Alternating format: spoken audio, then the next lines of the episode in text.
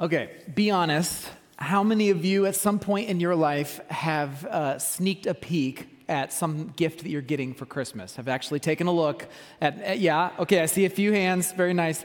Uh, yeah, we, we, let's just be honest. We've done that. Or maybe you maybe you've gotten measuring tape out and you've like tried to like figure out exactly the dimensions of the box to know what you're going to be getting, or you've shaken it a little to see if it sounds like what you're hoping for. Uh, when I was in maybe middle school, uh, I had probably the most anticipation I had ever had for Christmas morning because back then I was deeply obsessed with World War II airplanes. And in some catalog or magazine or something, I had seen this painting of a Spitfire shooting down an ME 109, and it was the coolest thing I'd ever seen. And I asked my parents, I, I would love to have that painting so I could hang it up in my room. Uh, and I, I, remember asking them that, and just I was so excited, anticipating uh, getting this painting. It was going to be the coolest thing ever. Well, as Christmas got closer, I was waiting and excited, and my parents told me, We got you something really cool. It's a kind of your big gift for the year. It's going to be really cool. And I was like, It's the painting. It's got to be the painting. I was really, really pumped. But as Christmas got a little bit closer and closer, I kept looking for a painting sized parcel under the tree, and it never showed up. And then Christmas morning, sure enough, they said, Here's your big gift. And it was not in the shape of a painting, but I opened it up and I pulled out my very own super cool real leather bomber jacket. And I was devastated because it wasn't a painting. Now, looking back as an adult, I'm like, Wait, that was actually the perfect gift for a nerdy middle school kid. Like, I, I walked around like a bomber pilot. It was awesome, right? But like, at the time, I, you know, my hopes were dashed. You, you, get, you get it. My point is, we all experience that, that sense of anticipation and that sense of waiting. It's like a, like a basic human emotion.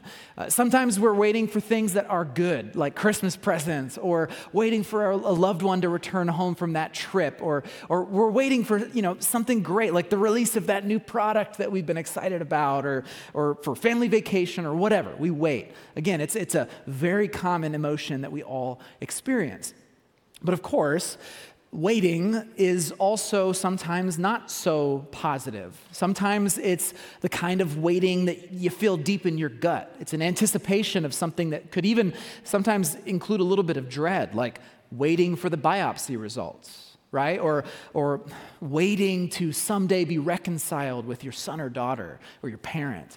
Uh, waiting for forgiveness when you've hurt somebody, or waiting for an end to the pain. Waiting can take, can take all different shapes and sizes, but we all experience it. Now, this Christmas season, this December, that's what we're talking about. We're talking about waiting, this very, very normal human emotion. What we're going to do is we're going to look at four stories in the book of Luke, uh, all surrounding the birth of Jesus, in which we find people waiting. Some are waiting for salvation. Some are waiting for justice. Some are waiting for peace. Some are waiting for hope. And in every case, as we're going to see, their anticipation, their longing, their waiting is fulfilled through the birth of Jesus. Oh, come, oh, come, Emmanuel. We're waiting.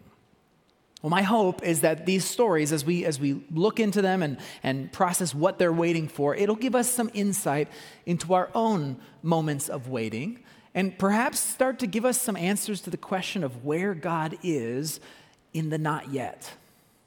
That's my hope. So let's dive in. We're going to look at the first story for this Christmas series. Please turn with me to the Gospel of Luke, which in the House Bibles is going to be page 8 49. Now, as you're turning there, I'm going to pray for us and then we will uh, start reading. Father God, we are waiting for you. We're waiting for you to move, we're waiting for your voice. And so this morning, as we look at your word, I pray that in our waiting, you would meet us. I ask that as I preach, I would just disappear and that your Holy Spirit would remain. And I pray that every one of us would hear exactly what it is that you have for us this morning. Pray that we would not leave this time together unchanged. So, Father, would you speak? We are listening, and we pray this in the name of Jesus. Amen. Amen. Okay, I, said we were going to read it. First, I needed to give you some setup, and then we'll read it, all right? So let's talk about some of the worlds of the text. I talk about these a lot. We're going to talk today about the world behind the text and the world of the text because it's important to understanding these stories. So we'll start with the world of the text.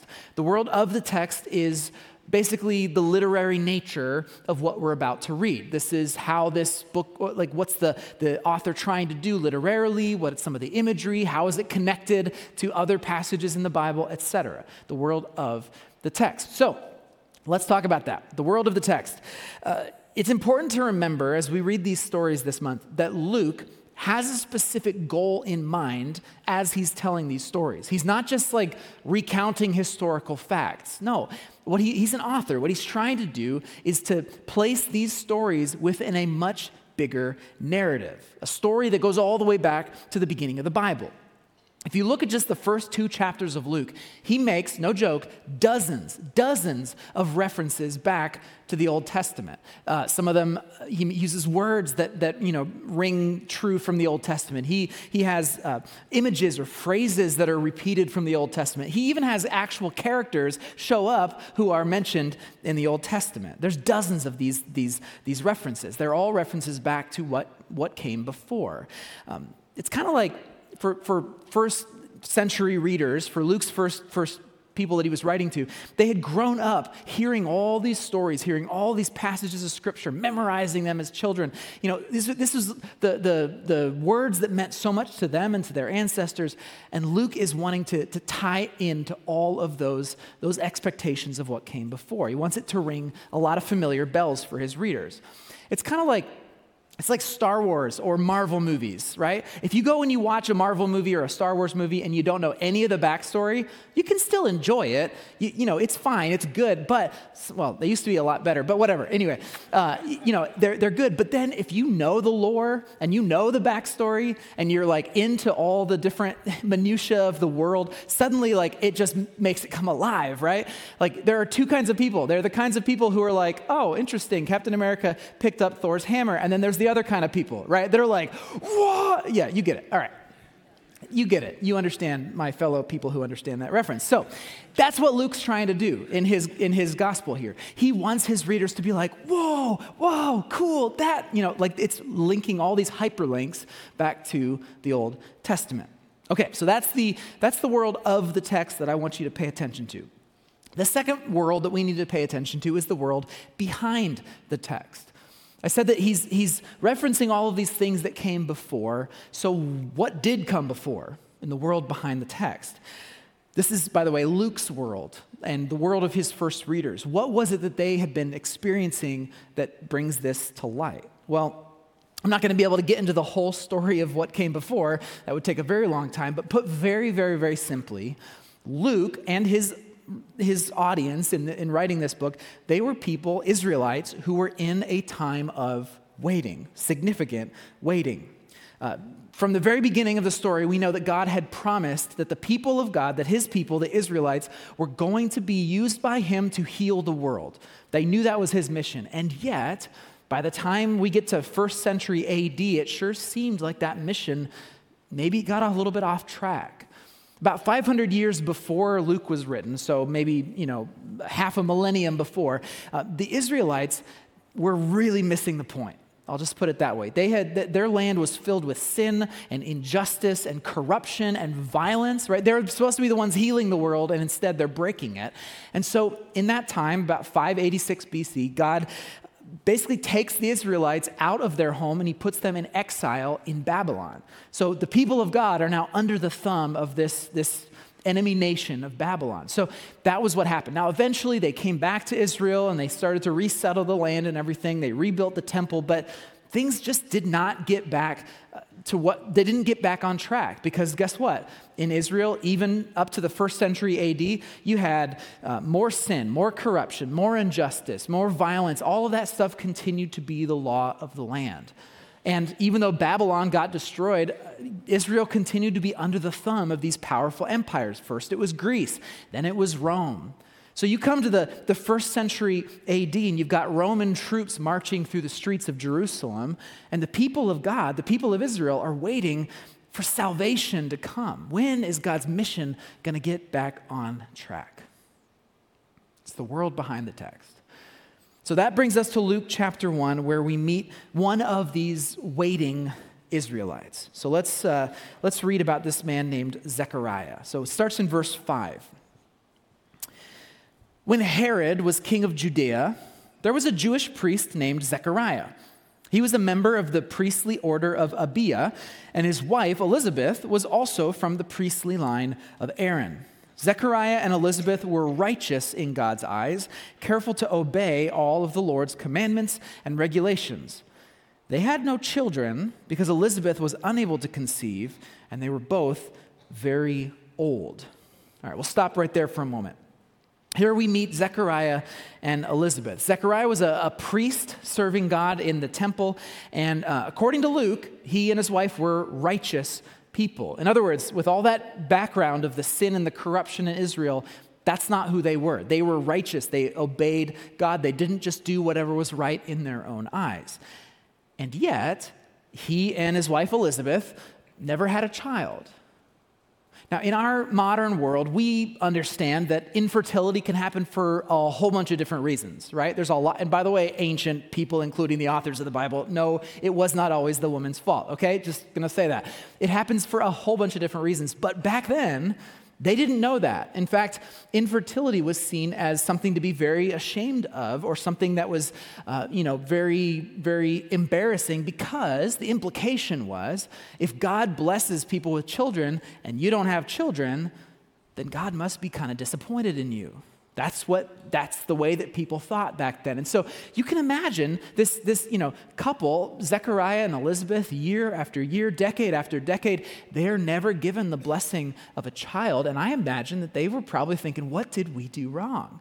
What did we do wrong? And I, I know even today there are people like some of you who probably have felt that exact same thing even though we know that's not the reason why. So they're wondering what's, what's going on. They're waiting for an answer of why they can't have a child. But that's not the only thing they're waiting for.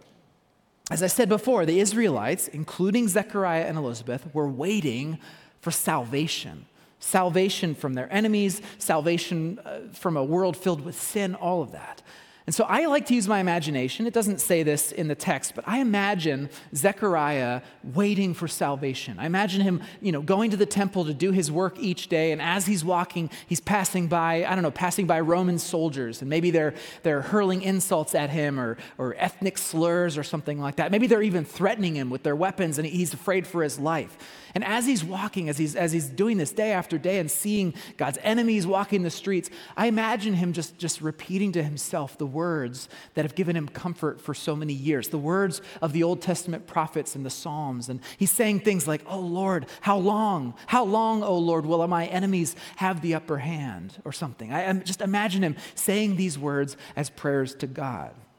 So I just, that's kind of how I picture Zechariah. Well, as Luke tells us, on this one particular day, uh, Zechariah is doing his job at the temple, and he gets the specific uh, honor of actually going into the temple, into the holy place, and lighting incense.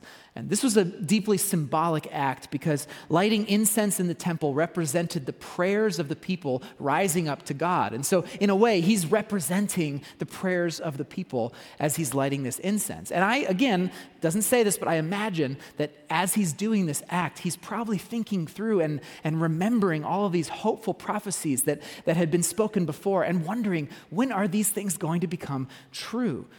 Again, I, I, just imagine the kinds of things that would have been rolling through his, his mind.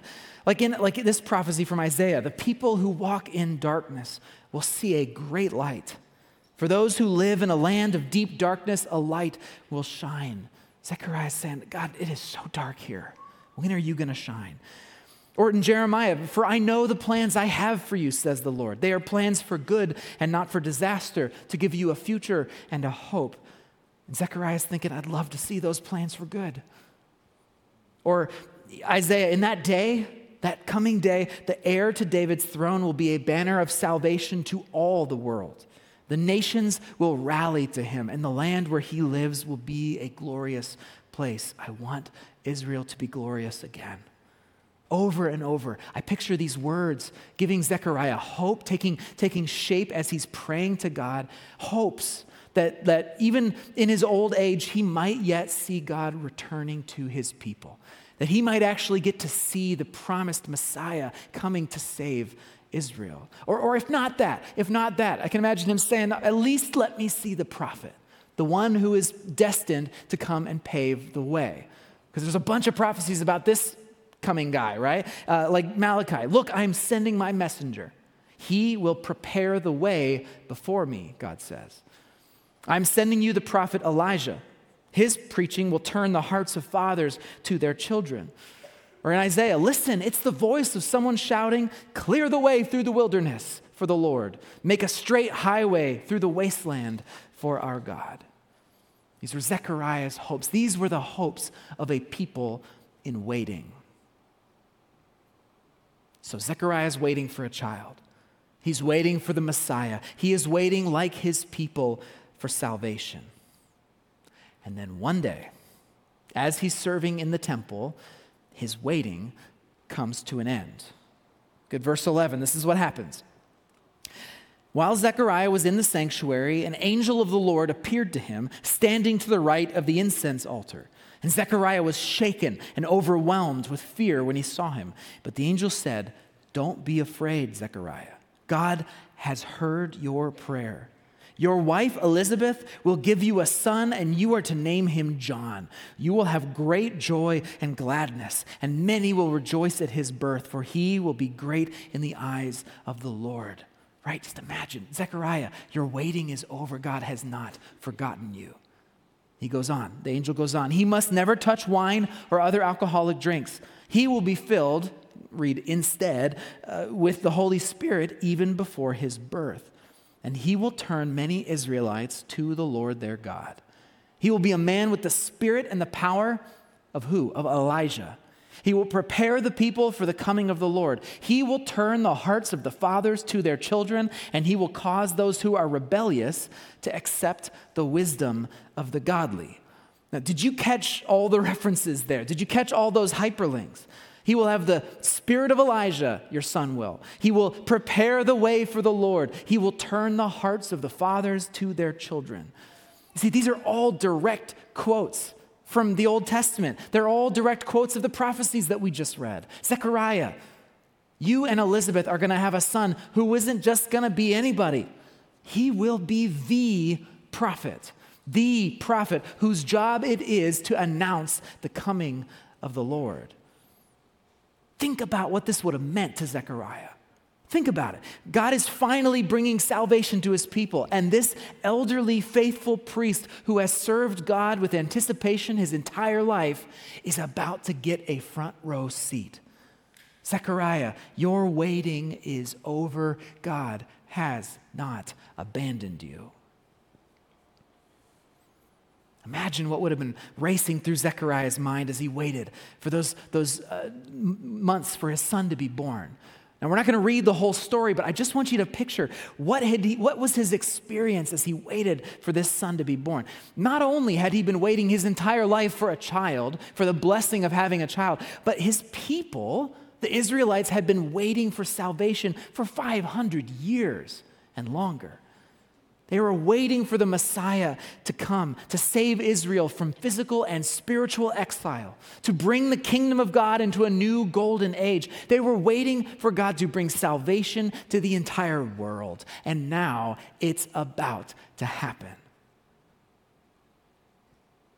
So it's no surprise it's no surprise to me that when Zechariah's son John is born and he's holding this baby boy in his arms, the words that come out of Zechariah's mouth might as well have been lifted straight from the pages of the Old Testament, straight from the, the words of the prophets that he had been memorizing all his life. These words sound so familiar. Look at verse 68. Here's what he says as he holds his son John in his arms.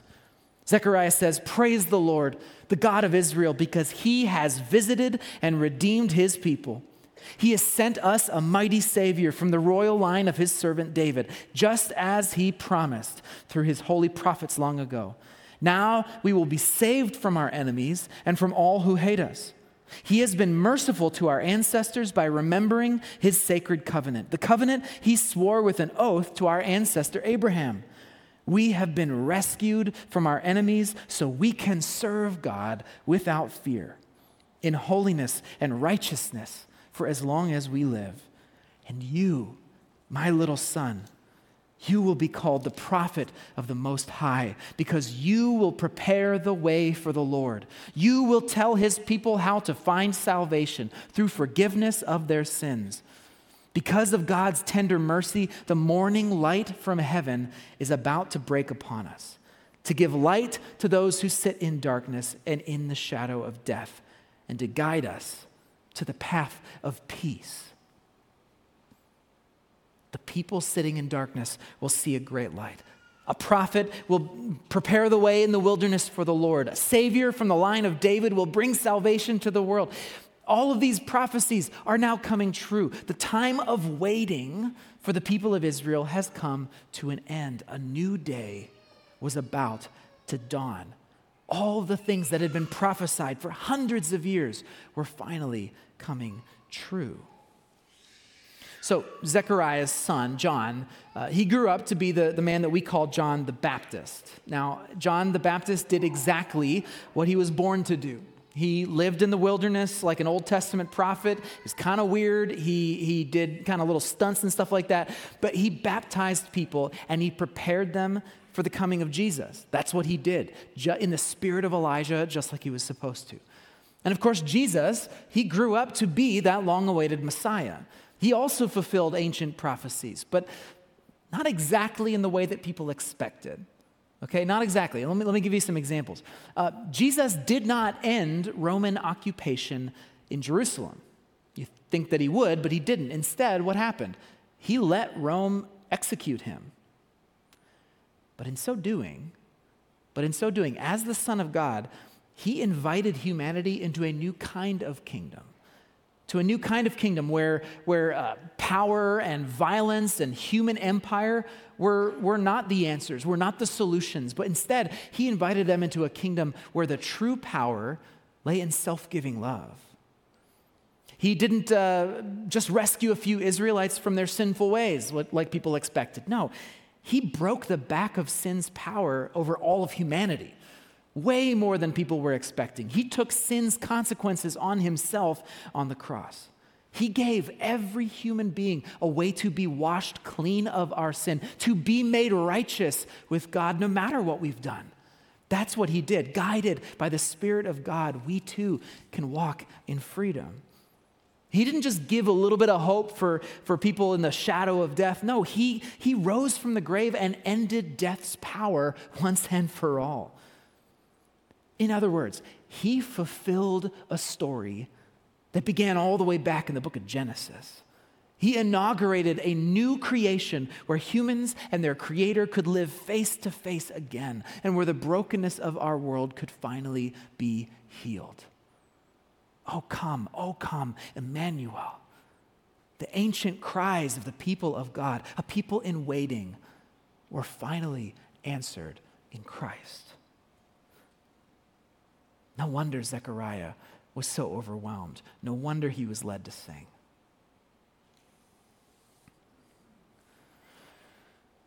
So that's story number one. That's our little first glimpse of the, the waiting people of God. And, and I just love how Luke does this. I mean, if you, as a Bible nerd, like this is the coolest thing because all these hyperlinks are just so cool. I love the fact that he's doing this. I also love the fact that he's doing this through some very inauspicious characters, right? This, this uh, childless priest. And in the weeks to come, we'll see through this uh, peasant girl in Galilee and through these, these uh, no name, low caste shepherds and through this, this, this, these two elderly prophets. Like he is coming to, to end the waiting of the people of God, but, but Luke is using the stories of some very ordinary people to do it. He draws us in. And I love this too, because the way that Luke writes this, he draws us in to see ourselves in the story and to see how our own waiting is brought to an end by Jesus. But this raises a really big question. For me, I'm sure it does for you as well uh, if we're trying to put ourselves in Zechariah's story and all this stuff about waiting coming to an end, it raises a big question. Has it? Has our waiting actually come to an end? Because looks to me like our world is still broken, right? I mean, maybe it's just me, but our lives are still kind of hard. Right? Lives are hard. There is still sin and injustice and violence and oppression all around us. It's, it's part of our world. I mean, even Zechariah, right? Even Zechariah, all of this stuff was going to come true, and yet he never got to see it with his own eyes. He didn't, he didn't uh, ever see the day where Roman troops were no longer in control. He died before that ever happened. Uh, he didn't even get to see, most likely, the ministry of Jesus. It was all still not yet, it was still in the future. So, what do we do with this? Right? Because the whole basis of this series, the whole basis of our, of our singing at Christmas time is the idea that, that the coming of Christ changed everything. So, if that's what Luke wants us to pick up, then why are things still the same? Why is my body still broken? Why are my loved ones still estranged? Right? Why, why am I still addicted and anxious and traumatized and in pain? If our waiting was really over, was actually over on Christmas morning, then why am I still holding on for dear life? It's a fair question, guys. It's a fair question. Well, here, the way I understand it, we are being invited in to attention. It's a tension that, in fact, Luke is actually well aware of. If you read the rest of his gospel and, and the sequel, so to speak, of the book of Acts, which he also wrote, if you read both of those, you realize he's well aware of this tension. That Christ followers, you and me, we are living in both the now and the not yet. We're living in the now and the not yet. What I mean is that things did fundamentally change in our world because of the life and the death and the resurrection of Jesus. Things actually fundamentally changed. His kingdom has been spreading and moving and changing our world every day since.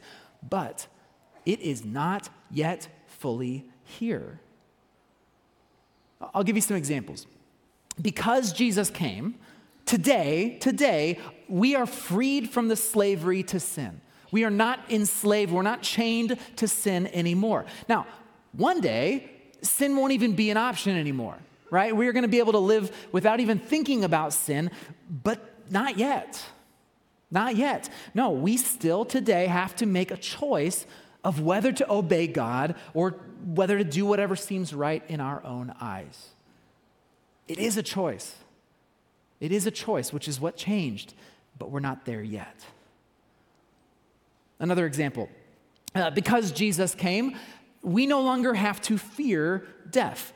We don't have to fear it. Now, one day, death won't even be an issue anymore, won't even exist anymore. But in this world, we still have to pass through that veil. It is not yet time for death to be gone for good. We have to pass through that. But we don't have to be afraid. That's what changed. Another example, because Jesus came, as N.T. Wright often puts it, uh, we are, are now able to learn how to speak the language of love. Right? That's the language we speak in new creation, as he says it. However, we are not, someday, one day, we're going to be singing in it, right? We're going to be completely fluent, but not yet. Learning how to speak the language of love, it's still tricky. There's still some really difficult vocab and, and verb conjugations that are tripping us up. Love is hard to speak now. And so, yes, we can now learn how to speak it, but we're not fluent yet. We're not. My point is this you're waiting for something. Because it's part of being human. You're waiting for something. I'm waiting for something. We are all eagerly anticipating the day when our world, our broken world, will change for good. And so, because we're waiting, it can be so easy to be discouraged by the not yet. Like, why isn't it better yet? Why haven't things changed? But here's what I, this, this December, I don't want you to miss the now. Yes, the not yet is real, but so is the now. Our world did change when Jesus was born. Our lives today are different because he came. Today, you and I can be confident confident that Christ is here, that He is working, that He is bringing life and justice and healing if we have eyes to see it. God has not forgotten you in your waiting. Emmanuel, which just means God with us, is right here. He's here. Let that be the hope that uplifts you even as you wait for the end of the story. Zechariah never saw what God would accomplish. But as he held in his arms the son that he once thought was impossible, these are the words that he spoke with confident expectation. Because of God's tender mercy, the morning light from heaven is about to break upon us, to give light to those who sit in darkness and in the shadow of death, and to guide us to the path of peace. This Christmas, let's remember that God's morning light has already begun to shine in this dark world. Emmanuel has come. Guys, we are living in the sunrise. We're living in the sunrise. We get to bask in the light of Christ and reflect it to the people around us, even as we still wait for the day when the darkness will be no more. Let's pray. Well, Father, I see this as an invitation, an invitation from you to us to trust. That, that even in the midst of our waiting, when we might face discouragement or we might face uh, despair, that even in that we know that your words are not never, your words are not yet. And Father, even as we are, are wrestling with that and coming to grips with the hope that we have, the confidence that we have of what you are going to do, I pray that you would also give us confidence and the, the eyes to see the now. Would you help us become aware of how you are already working to change this world, how you have already made such a huge difference in this brokenness, and how you have given us a reason to hope and believe. We trust you, we walk with you, Father, and we are so grateful that you sent your Son to become one of us. We pray this in the name of Jesus. Amen.